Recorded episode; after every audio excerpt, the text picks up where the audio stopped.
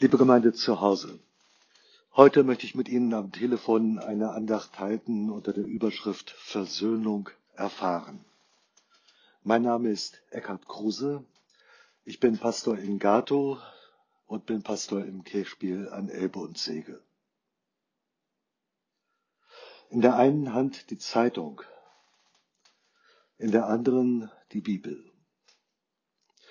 Texte, die oft wenig miteinander zu tun haben auf den ersten Blick, die dann aber doch wieder ganz nahe zusammenkommen. In der einen hat die Zeitung, lese ich eine Geschichte, wie Menschen unglaublich viel Gewinn machen aus der gegenwärtigen Krise.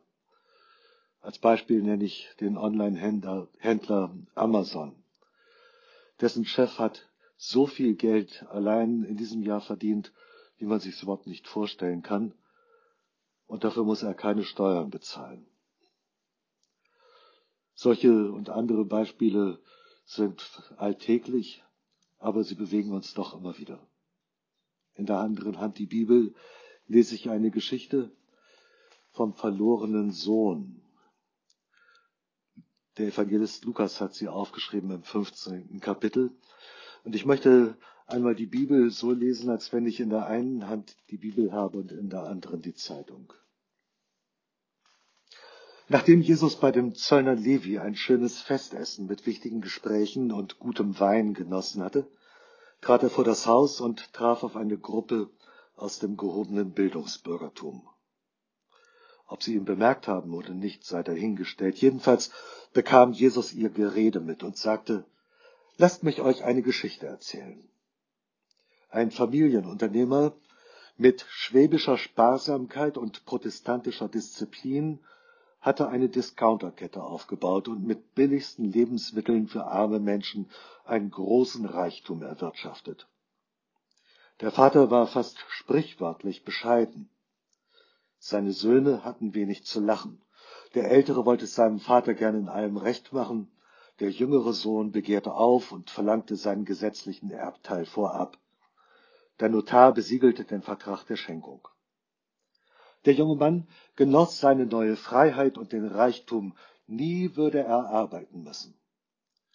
Er verließ die Enge seiner Familie, verließ die Enge seiner Heimat und zog in ein Steuerparadies. Natürlich war er rechtzeitig aus der Kirche ausgetreten, um sein schönes Vermögen nicht schmälern zu lassen durch Leute, denen nichts Besseres einfiel, als eine alte Dorfkirche zu erhalten, Flüchtlingen und Greisen diakonische Hilfe zu gewähren, Kindern schöne Kinderbibelwochen, Jugendlichen eine Konformantenfahrt oder Sängerinnen und Sängern im Kirchenchor Proben und Konzerte zu ermöglichen. Für solchen Unsinn war ihm sein schönes Geld zu schade. Lieber machte er Party, fuhr schnelle Autos und stellte sich in den Mittelpunkt des Interesses. Wenn man etwas von ihm hörte, dann waren es Skandalgeschichten. Persönliche Lebenszeichen gab es keine von ihm. Als weltweit der Lockdown kam wegen der Corona-Pandemie, schaffte er es gerade noch, sich vom Auswärtigen Amt nach Hause fliegen zu lassen. Leider hatte er sein Vermögen einem Finanzdienstleister anvertraut, der Konkurs anmelden musste. Über die Rechnung der Behörden für den Rückflug konnte er nur lachen, denn er arbeitete gezwungenermaßen in einer Großschlachterei. Andere Arbeit hatte er so schnell nicht gefunden. Nun musste er mit acht Arbeitern in drei kleinen Zimmern leben. Seit der Quarantäne konnten sie nicht einmal auf dem klapprigen Grill die Schlachtereste grillen. Er dachte bei sich, sogar den Kassiererinnen beim Discounter meines Vaters geht's blendend. Seit diesem Schenkungsvertrag war ihm klar, dass er keinen Leitungsposten mehr in der Firma erwarten konnte. An eine Aufnahme in die Familie, mit der er gebrochen hatte, war nicht zu denken. Aber er bewarb sich als Hilfskraft im nächsten Discountermarkt, dessen Logo wie ein Familienwappen auf ihn wirkte. Der Vater erhielt Kenntnis von dieser seltsamen Bewerbung.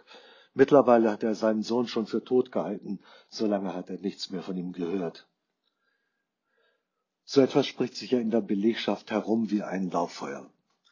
Der Sohn vom Alten als Hilfsarbeiter bei uns.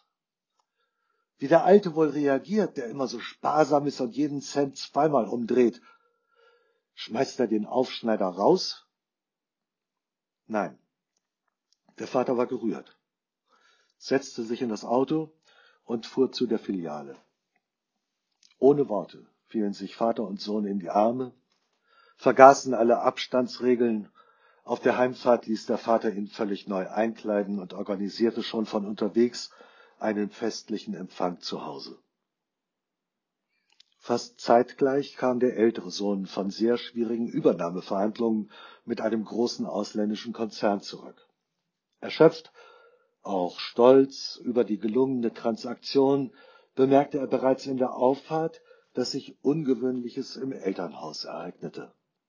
Sonst war es immer still und ruhig. Jetzt aber war Musik zu hören, der Garten hell erleuchtet, viele Menschen, die offensichtlich etwas feierten. Zuerst dachte er, er habe es nicht richtig gesehen, aber dann war es klar, der jüngere Bruder war wieder da. Er feierte, sogar die Eltern feierten mit. Das hat es noch nie gegeben. Kein einziges fröhliches Fest konnte er erinnern. Alles blieb im Rahmen. Weihnachten, Geburtstage, Firmenjubiläum und jetzt ein Gartenfest mit Musik? Zutiefst verletzt verließ der ältere Bruder das Grundstück. Er zog sich zurück. Er merkte zwar, dass der Vater ihm nachgehen wollte, aber zu einem Gespräch war er in seiner Verletztheit nicht in der Lage. Gleichwohl ging ihm der Vater nach. Es kam zu einem bitteren Streit. Alles wurde ausgesprochen. Wie viel hatte der Sohn für den Familienbetrieb getan? Was hat er alles zurückgestellt an persönlichen Wünschen und Bedürfnissen? Immer kam zuerst die Firma, sieben Tage die Woche. Wie wenig Anerkennung hat er von seinem Vater erhalten. Nicht geschimpft ist genug genug. Nicht geschimpft ist genug gelobt. Diese Devise hat er schon lange verinnerlicht. Und jetzt ein Fest für den verlorenen Sohn? Jesus beendete seine Erzählung mit folgenden Worten. Er aber sprach zu ihm, mein Sohn, du bist alle Zeit bei mir und alles, was mein ist, das ist dein. Du solltest aber fröhlich und guten Mutes sein, denn dieser dein Bruder war tot und ist wieder lebendig geworden. Er war verloren und ist wiedergefunden. Ich frage mich, ob diese Antwort den älteren Bruder erreicht hat. Die Geschichte lehrt, dass die ursprünglichen Zuhörer dieser alten Geschichte nichts daraus gelernt haben. Sie blieben bei ihrem Gerede, schlimmer noch, sie verfolgten Jesus und gaben nicht einmal Ruhe, als er gekreuzigt war. Umso dankbarer bin ich, dass Christus lebt und wir noch heute als Sünder die Nähe Gottes erfahren dürfen. Die Leute reden, da kann man nichts machen. Aber Jesus lebt und wir dürfen gewiss sein, der Menschensohn ist gekommen zu suchen und selig zu machen, was verloren ist. In der einen Hand die Zeitung, in der anderen die Bibel, frage ich mich, was ist eigentlich älter, die Welt, wie wir sie heute Tag für Tag in den Medien als Neuigkeit serviert bekommen, oder die frischen Gedanken unseres 2000 Jahre alten Evangeliums? Nun lade ich Sie ein, Fürbitte zu halten. Fürbitte für Menschen, die sich einsam fühlen, selbst wenn sie von vielen Menschen umgeben sind. Ich lade Sie ein, Fürbitte zu halten für Menschen, die sich um ihre wirtschaftliche Existenz sorgen. Ich lade Sie ein, Fürbitte zu halten für Menschen, in deren Familien großes Leid geschieht und die nicht wissen, an wen sie sich vertraulich wenden können.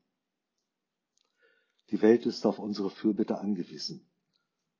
Daher lasst uns unsere Fürbitten mit hineinnehmen in das gemeinsam gesprochene Vaterunser. Vater unser im Himmel, geheiligt werde dein Name, dein Reich komme, dein Wille geschehe wie im Himmel, so auf Erden. Unser tägliches Brot gib uns heute und vergib uns unsere Schuld, wie auch wir vergeben unseren Schuldigern. Und führe uns nicht in Versuchung, sondern erlöse uns von dem Bösen.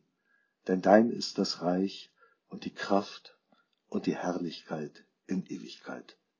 Amen. Jetzt spreche ich Ihnen den Segen zu. Gott segne dich und behüte dich. Gott lasse leuchten sein Angesicht über dir und sei dir gnädig. Gott erhebe sein Angesicht auf dich und schenke dir seinen Frieden. Amen.